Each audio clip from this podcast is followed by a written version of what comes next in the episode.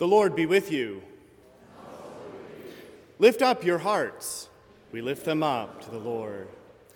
I bear greetings this rainy morning here in Boston at Boston University's Marsh Chapel. My name is Brother Larry Whitney. I have the privilege of serving as University Chaplain for Community Life here at Marsh Chapel.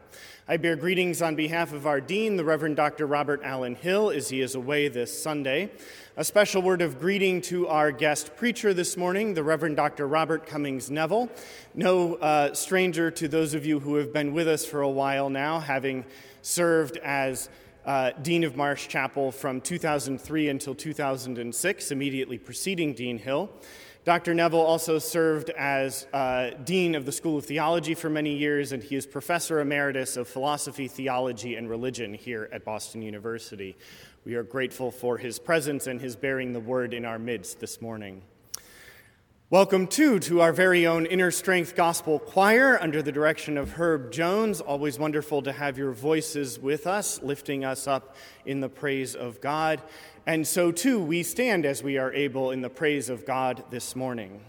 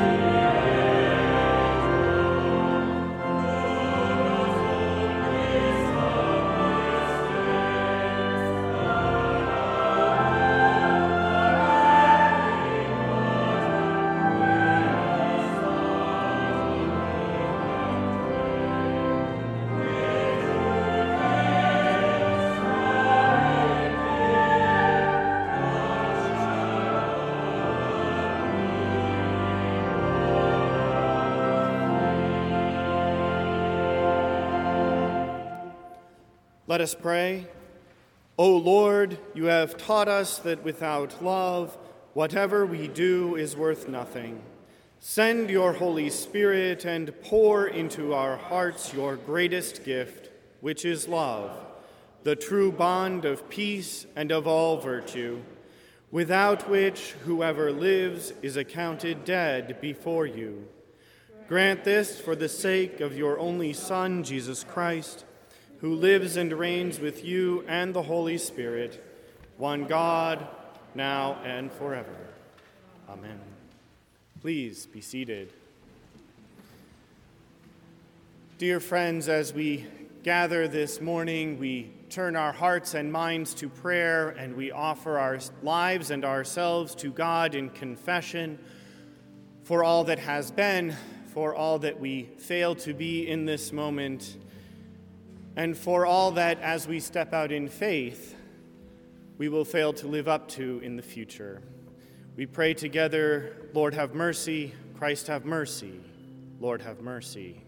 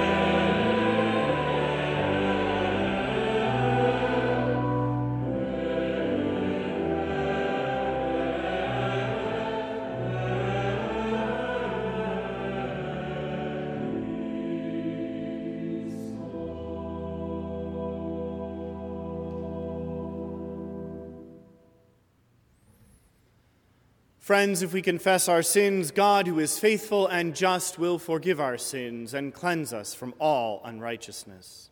Thanks be to God.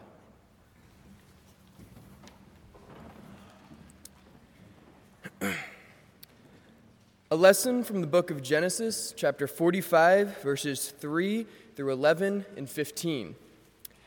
Joseph said to his brothers, I am Joseph. Is my father still alive? But his brothers could not answer him, so dismayed were they at his presence. Then Joseph said to his brothers, Come closer to me. And they came closer. He said, I am your brother, Joseph, whom you sold to Egypt.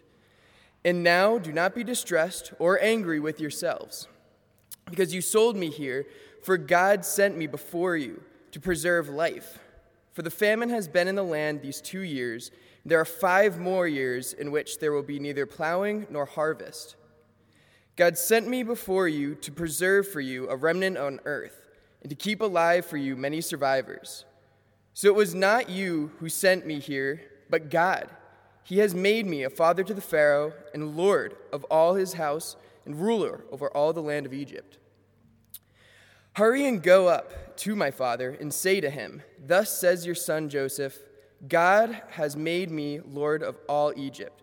Come down to me, do not delay. You shall settle in the land of Goshen, and you shall be near me. you and your children and your children's children, as well as your flocks, your herds, and all that you have. I will provide for you there, since there are five years of famine to come, so that you and your household and all that you have will not come to poverty.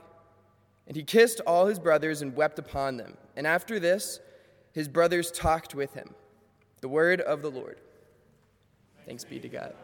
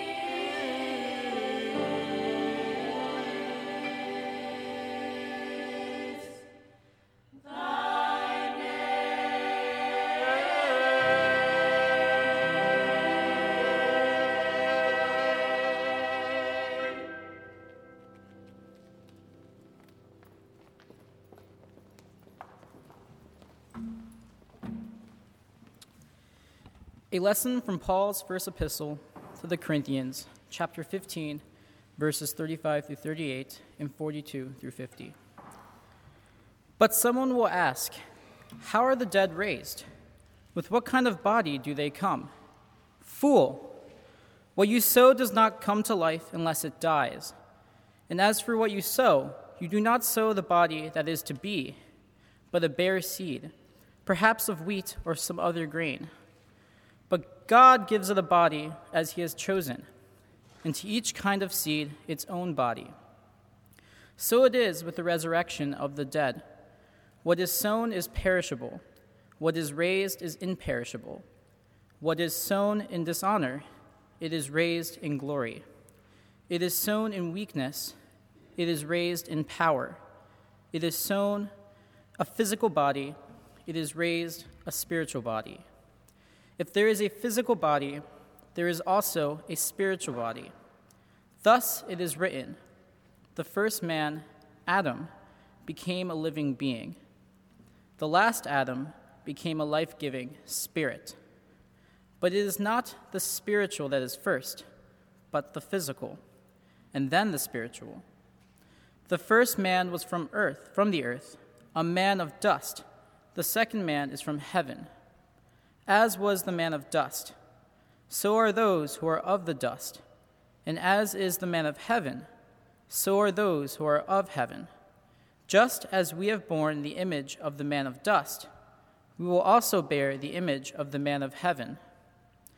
What I am saying, brothers and sisters, is this flesh and blood cannot inherit the kingdom of God, nor does the perishable inherit the imperishable. The word of the Lord. Thanks be to God. Please join me in reading Psalm 37 responsively with the antiphon.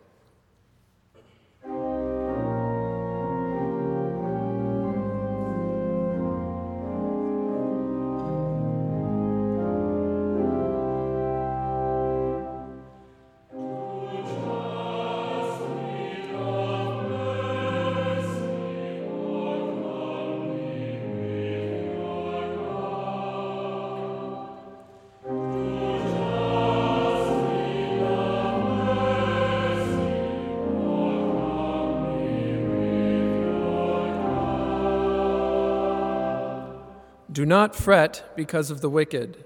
Do not be envious of wrongdoers, for they will soon fade like the grass and wither like the green herb. Trust in the Lord and do good, so you will live in the land and enjoy security. Take delight in the Lord, and he will give you the desires of your heart. Commit your way to the Lord. Trust in him, and he will act. He will make your vindication shine like the light, and the justice of your cause like the noonday.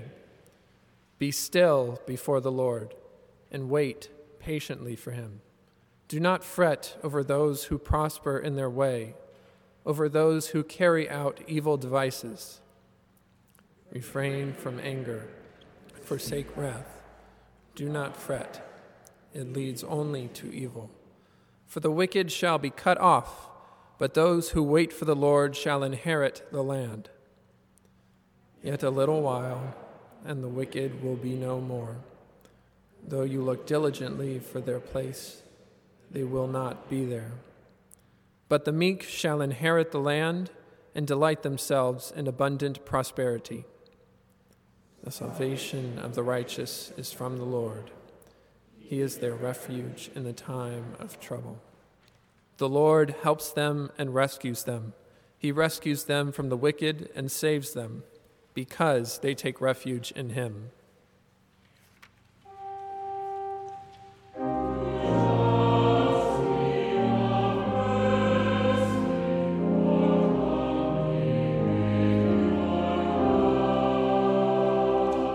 Now, please stand as you are able for the singing of the Gloria Patri and the reading of the Gospel.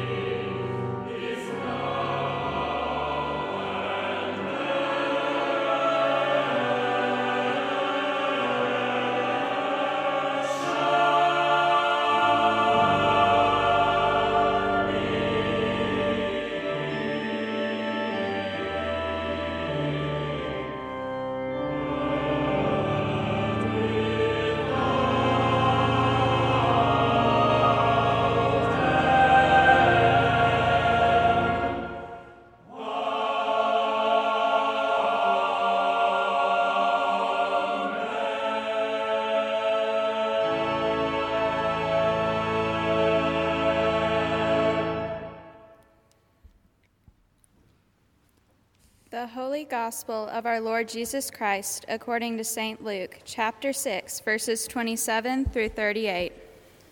Glory to you. But I say to you that listen, love your enemies, do good to those who hate you, bless those who curse you, pray for those who abuse you. If anyone strikes you on the cheek, offer the other also. And from anyone who takes away your coat, do not withhold even your shirt. Give to everyone who begs from you and if anyone takes away your goods, do not ask for them again. Do to others as you would have them do to you. If you love those who love you, what credit is that to you? For even sinners love those who love them. If you do good to those who do good to you, what credit is that to you? For even sinners do the same. If you lend to those from whom you hope to receive, what credit is that to you? Even sinners lend to sinners to receive as much again. But love your enemies, do good, and lend, expecting nothing in return. Your reward will be great, and you will be children of the Most High, for He is kind to the ungrateful and the wicked. Be merciful, just as your Father is merciful. Do not judge, and you will not be judged. Do not condemn, and you will not be condemned. Forgive, and you will be forgiven. Give, and it will be given to you. A good measure, pressed down shaken together, running over, will be put into your lap. For the measure you give will be the measure you get back. The Gospel of the Lord. Praise to you, Lord Christ.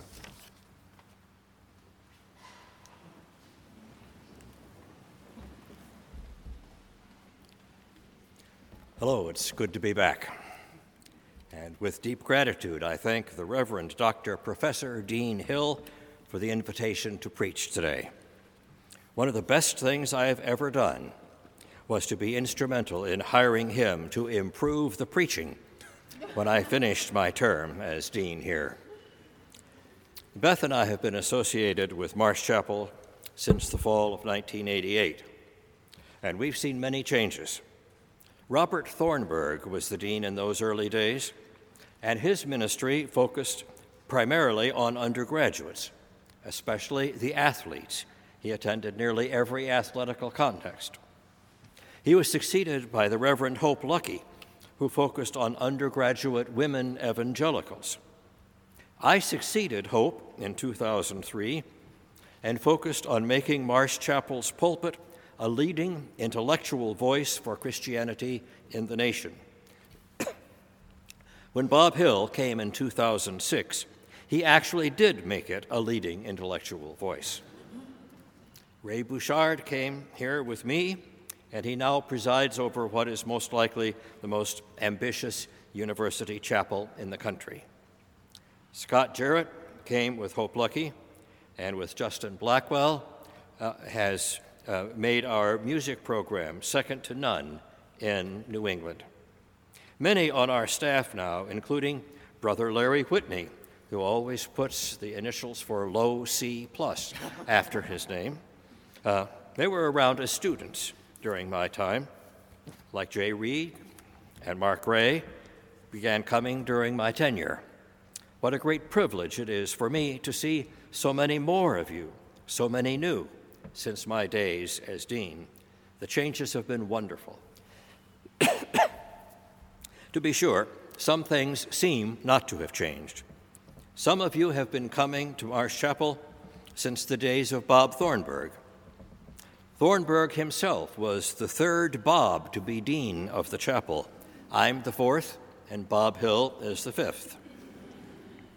The acoustics of this chapel remain great for music and wretched for the spoken word, despite many improvements in loudspeakers and microphones. There are at least five levels of floors in the building, making real elevators almost impossible. We are stuck with the outside lift that Thornburg installed. Still, even these seemingly unchanged things have changed at least by getting older. Some of you have knee joints that agree with me. Let me call your attention to our three scriptures about change for today. One about an incident in one of the world's most dysfunctional families. One about St. Paul's bizarre ideas about resurrection and immortality, and one about Luke's strange portion of his Sermon on the Plain. the Genesis reading is part of the story of Jacob, the part where his son, Joseph, reunites the family. Now, Jacob was the son of Isaac, the first Shlemiel in recorded history, to my knowledge. Isaac, as a boy, was almost killed by his father to prove Abraham's faithfulness to God. As an old man, Isaac was tricked by his wife and Jacob into giving his blessing to the wrong son. Jacob, as a young man, was strong, if not particularly ethical, and did plot to secure his father's blessing. That belonged to his brother Esau. Isaac sent Jacob to his uncle Laban to get one of his daughters as a wife. The candidates were Jacob's first cousins, if you keep track of biblical family practice. He fell in love with Laban's younger daughter, Rachel, and served Laban seven years to pay for her. But on the wedding night, Laban substituted the veiled older daughter, Leah, for Rachel, and so Jacob ended up married to Leah instead. Still wanting Rachel, perhaps as well as Leah, Jacob worked for Laban another seven years and finally married Rachel too. The two wives constantly fought. Leah bore Jacob the sons Reuben, Simeon, Levi, and Judah. With a concubine, Jacob had Dan and Naphtali. With another concubine, Jacob had Gad and Asher. Leah became fertile again and bore Jacob sons Issachar and Zebulun. then, last, Rachel bore Jacob Joseph and Benjamin. Joseph and Benjamin, the last born. You will note that the sons of Jacob were ancestors to the 12 tribes of Israel. Jacob's name won from his fight with the angel. Look all this up if you're intrigued. With all those warring mothers, the sons of Jacob were hostile to one another, but especially to Joseph, the first son of Rachel Jacob's favorite wife. You remember how they were offended by Joseph's coat of many colors and sold him to Midianites who took him to Egypt. In Egypt, Joseph worked his way up from slavery to friendship with the Pharaoh who made him prime minister of the kingdom. Pardon me. This is where our story takes up today. During a great famine, Jacob's other sons except for Benjamin, the youngest, came to Egypt to beg for grain. Joseph recognized them, but they did not recognize him. He sent them back home with instructions to bring him Benjamin, which they did. And as you can see from our text, Joseph, after some trickery, reconciled himself to his brothers. They brought their father to Egypt where Jacob enjoyed the greatest hospitality and reunion with Joseph. The good times of Jacob's family in Egypt lasted for generations until there was a Pharaoh that knew not Joseph. The moral of the story is that, at least for a few generations, the enmity within Jacob's family was overcome, and they lived reconciled with one another and in the good graces of the Egyptians. What an extraordinary thing for such a dysfunctional family. Everyone changed. In the time of famine, the Egyptians became super generous, and the household of Jacob was happy. um, a moral of this story for us is that the enmity, enmity between nations, between parties, between families can indeed be overcome. Appearances to the contrary, those of us who have been aggrieved because of race, nationality, religion, or anything else, can change to have the spirit of forgiveness, and forgiveness can bring about peace and happiness. Remember, Joseph said that his brothers ought not think of themselves as guilty for doing something horrible to him, but that God used this to put Joseph in high position where he could help them. Joseph not only effected the vast change of reconciliation in his family, he changed his older brothers from guilty to being instruments of a great good. Now, of course, we don't really know what happened in the Jacob story. Even the part about Joseph being the prime minister of Israel does not have verification from any other source. We know only what the biblical sources say. The case with St. Paul's discussion of immortality in 1 Corinthians is very different. We know a lot about the range of opinions about the topic in Paul's day. Now, the basic Jewish view prior to the encounter with Greek thought, when Alexander conquered the area, was that the death of the body and its decomposition meant the death of the person with no separable soul that lasted long. Some people thought that the soul lasts a short time in Hades after death and then dissipates like smoke. In Jesus' time, the Greek influenced Pharisee party that Jesus followed, he was a Pharisee, believed in the resurrection of the dead, not the dissipation of the person. The older Sadducee school teased Jesus and the Pharisees about this. Remember when they asked Jesus whose wife a woman would be in the resurrection who had married several brothers? That was supposed to be a joke in those times. Some people believe that only the fortunate would be resurrected by God and that the others would just die. The few who would be resurrected had to be given a new embodiment, either immediately upon death or at a much later last judgment. Others believed that the human soul is separable from the body and is itself naturally immortal. For these natural immortalists, some people found a new life in heaven, but if they didn't merit heaven, there had to be a hell for them to go to.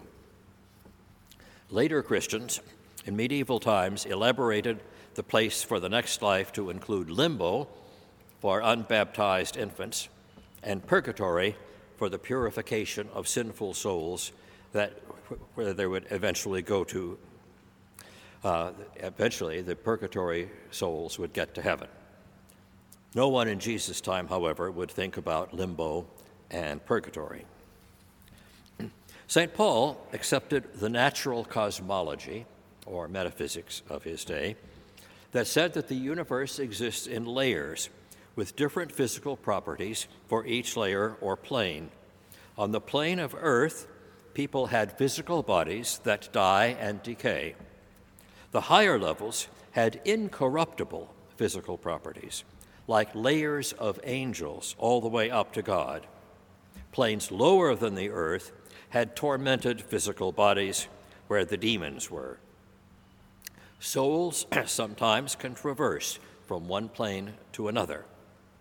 Remember Paul's hymn in Philippians, where Christ lives at the top with God, then descends to earth where he takes on a corruptible physical body as a slave. In 1 Corinthians, Paul said that the afterlife consists in obtaining an incorruptible body, and that Jesus assures that those who believe in him will be given an incorruptible body at the last judgment. Paul believed that the last judgment would come within his lifetime very soon although a few Christians already had died. the souls would exist bodiless from the time of death until the last judgment resurrection.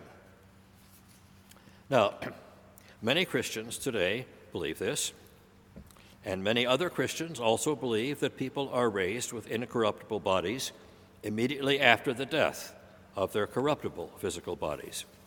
Either of those theories is a version of reincarnation that was almost universally assumed in South Asia, India, uh, and that came to Israel through the Greeks.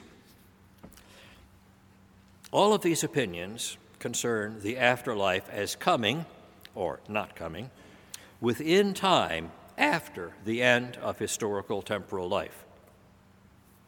Now, the authors of Ephesians and Colossians, whom scholars believe now to have been students of Paul, developed what scholars call a realized eschatology. Eschatology means the last things, and realized means it's already come. This is the belief that it's not the future, but an eternal and present relation with God that counts. Christians are baptized into the death and resurrection with Christ, and now already live rightly related to God. Therefore, those letters say, we should live with love and generosity now, in this life, not worrying about any life to come. Eternity does not mean something that lasts forever, like two people and a ham. My wife insisted that I put that line in. Eternity is rather the creative act that creates all moments as future, all as present, and all as past, all together, eternally together, although temporally unfolding. Now, given what we know about the dependence of the soul on the brain, body, health, and socialization. Many of us now do not believe in life after death, but rather in an eternal relation to God that we live out within the days of our temporal life. I myself believe that our day to day temporal life is but an abstract part of our real, concrete life that is eternal within God's eternal creative act.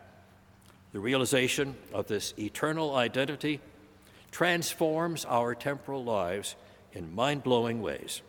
My book, Eternity and Time's Flow, advertisement, explains my theory with lots of arguments and illustrations. Acceptance of any of these views of immortal or eternal life, however, causes huge changes in how we live day to day. We come to live before God, not just within the world of our own interests, which is the usual way we live. I don't know what you all believe about these matters about which Paul wrote. All of them have biblical warrant, and they are all hard to believe. It is much easier to focus on Christianity as about how to live now, which is the position of the part of Jesus' sermon on the plain in Luke.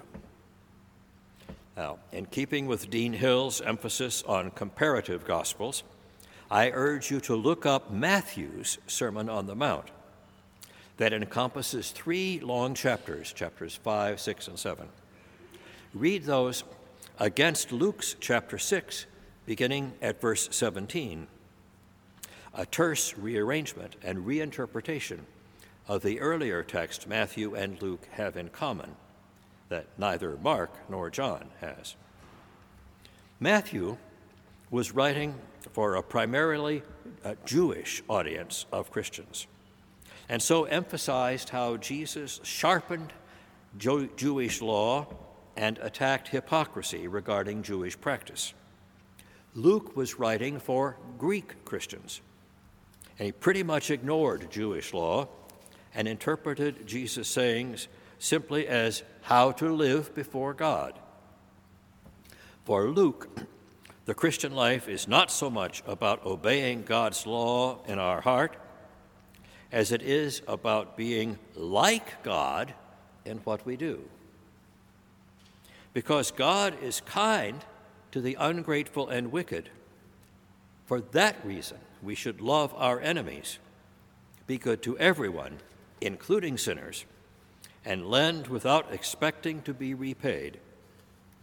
For Luke, Christian life is not so much about being good citizens of God's law governed kingdom as it is about being children of the Most High.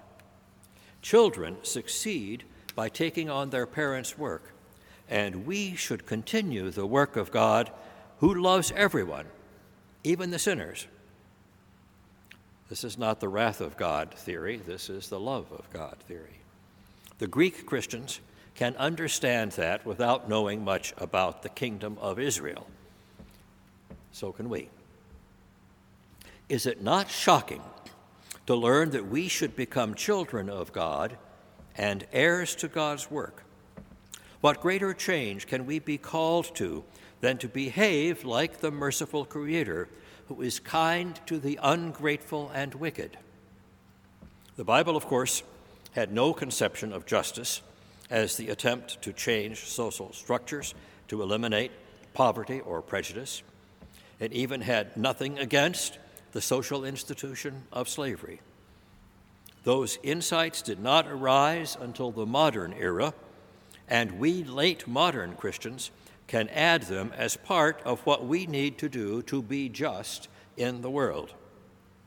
Luke would remind us that God loves the billionaires and racists and loved the slave owners, no matter how bad they are in a calculus of good and evil. A condition of us loving the wicked is that we forgive them. Forgive the wicked, as we must do to be like God. This is not just forgiving those who offend us, this is forgiving those who are objectively wicked. What a change in the way we ordinarily think about justice. Imagine what the congregation of Methodists meeting in St. Louis about the gay issues would have to think about these commands about Jesus concerning love. Our three texts today are about changes. Joseph finishes the Jacob story by reconciling his family and turning his older brother's guilt into God's instrument for reconciliation. Paul's understanding of Christian salvation is exchanging our perishable bodies for imperishable bodies so that we can rise with Jesus to the plane of God and enjoy fellowship with the divine. The journey upward through different planes of reality might not be how you think of a right relation with God, but there surely is a change from living in ordinary history to living in a history that is part of the eternal creation. Luke's understanding of true Christian life is not just to be good by worldly standards, nor even to be obedient to divine commands, but to become children of God, acting like God in daily life. How different that is from the way we ordinarily live. These three texts draw a distinction between the steady way things are and the constancy of change. Forget about how things are. Pay attention to how they are changing. By the imitation of God, make the changes for the better that lie within your means. Look for new ways to make changes that you otherwise would not notice.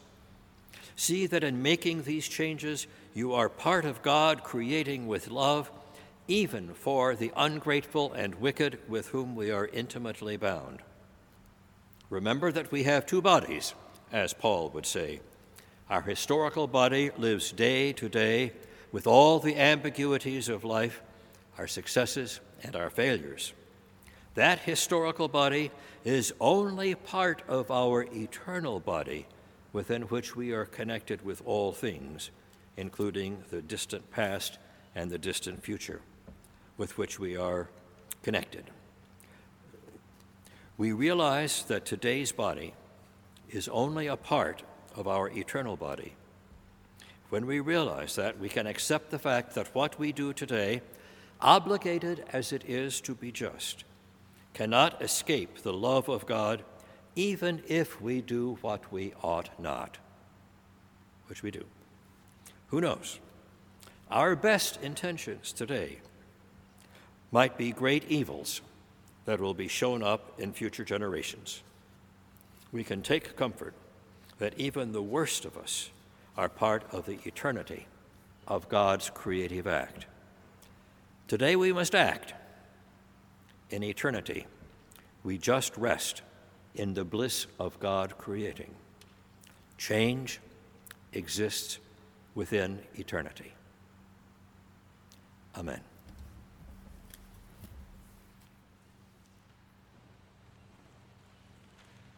We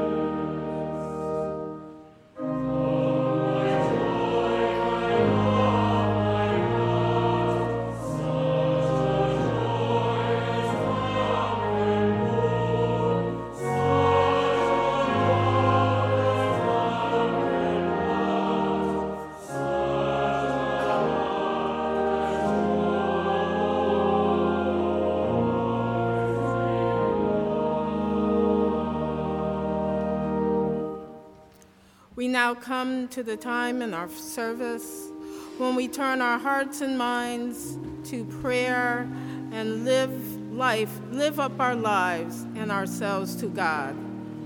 Please assume an attitude and posture of prayer by either remaining seated, standing, kneeling, or coming to the communion rail as we sing together our call to prayer, Lead Me, Lord.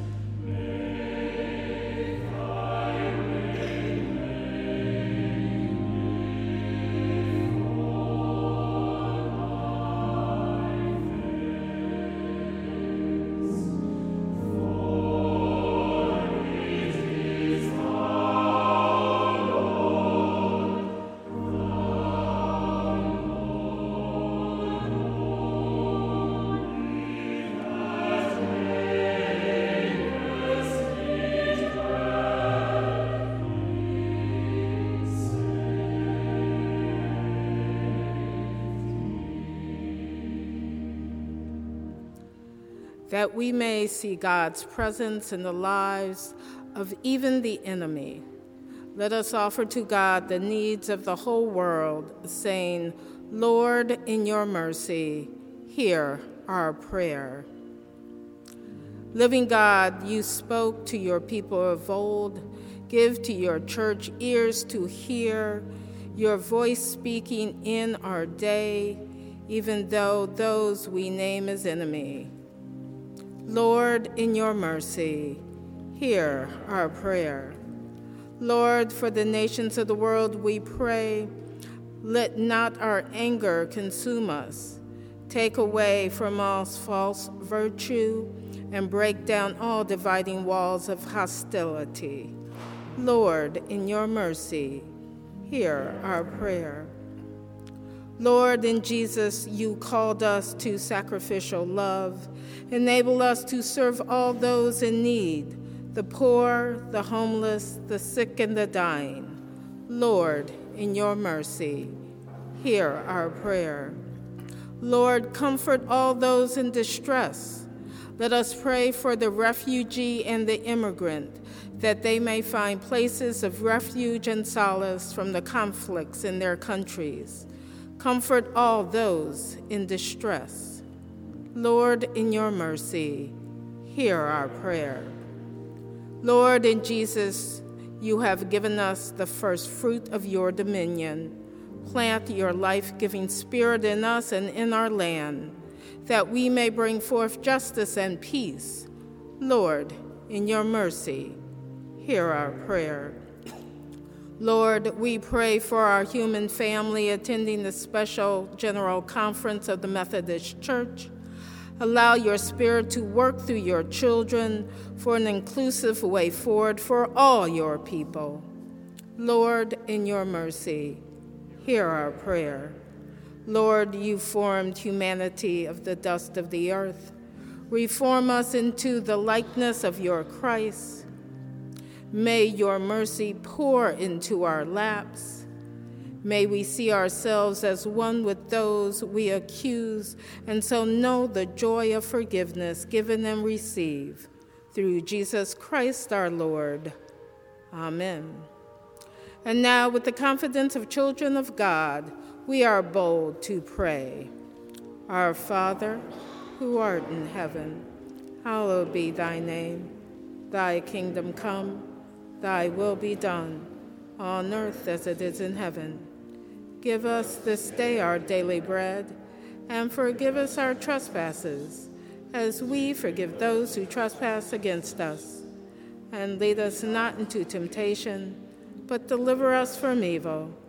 For thine is the kingdom, and the power, and the glory, forever and ever. Amen.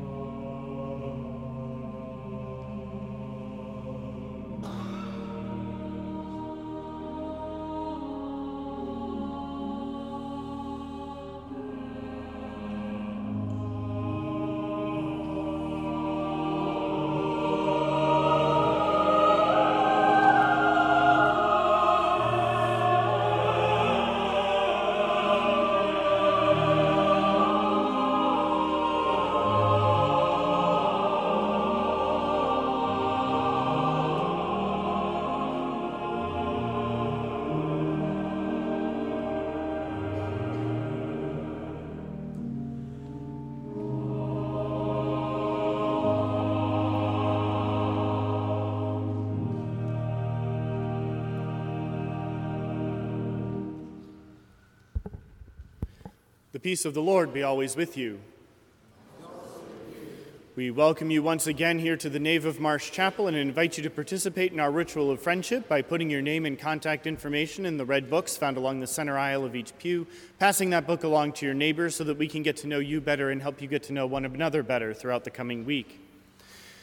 I will note that next Saturday we will be hosting a study retreat here at Marsh Chapel. More information and registration is available on the chapel website, along with all of our other upcoming services and activities at bu.edu/chapel, where you may also find the opportunity for online giving. A warm word of welcome and thanks once again to Dr. Neville for bearing the word in our midst this morning, and uh, also to our Inner Strength Gospel Choir for their earlier anthem and for their singing Wonderful is Your Name, words and music by Hezekiah Walker as the ushers wait upon us for the morning offering. Now walk in love as Christ loves us, and offering and sacrifice to God.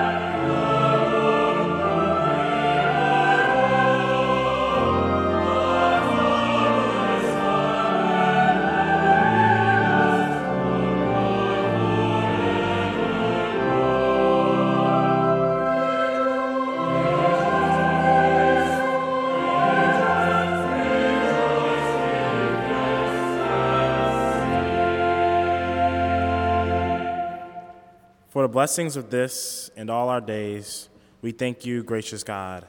Accept, we pray, not just this money, but also our lives, freely offered in gratitude for all you have done for us. Use them both in this place and wherever you might take us. Amen.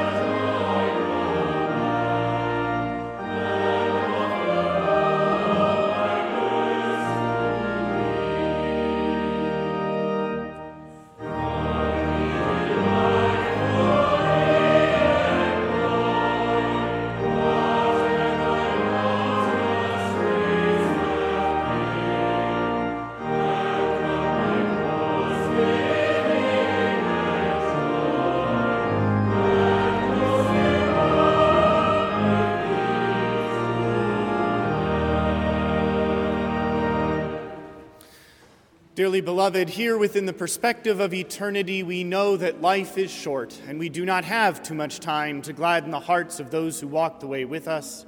So be swift to love and make haste to be kind. The blessing of God Almighty, Father, Son, and Holy Spirit abide and remain with you now and always. Amen.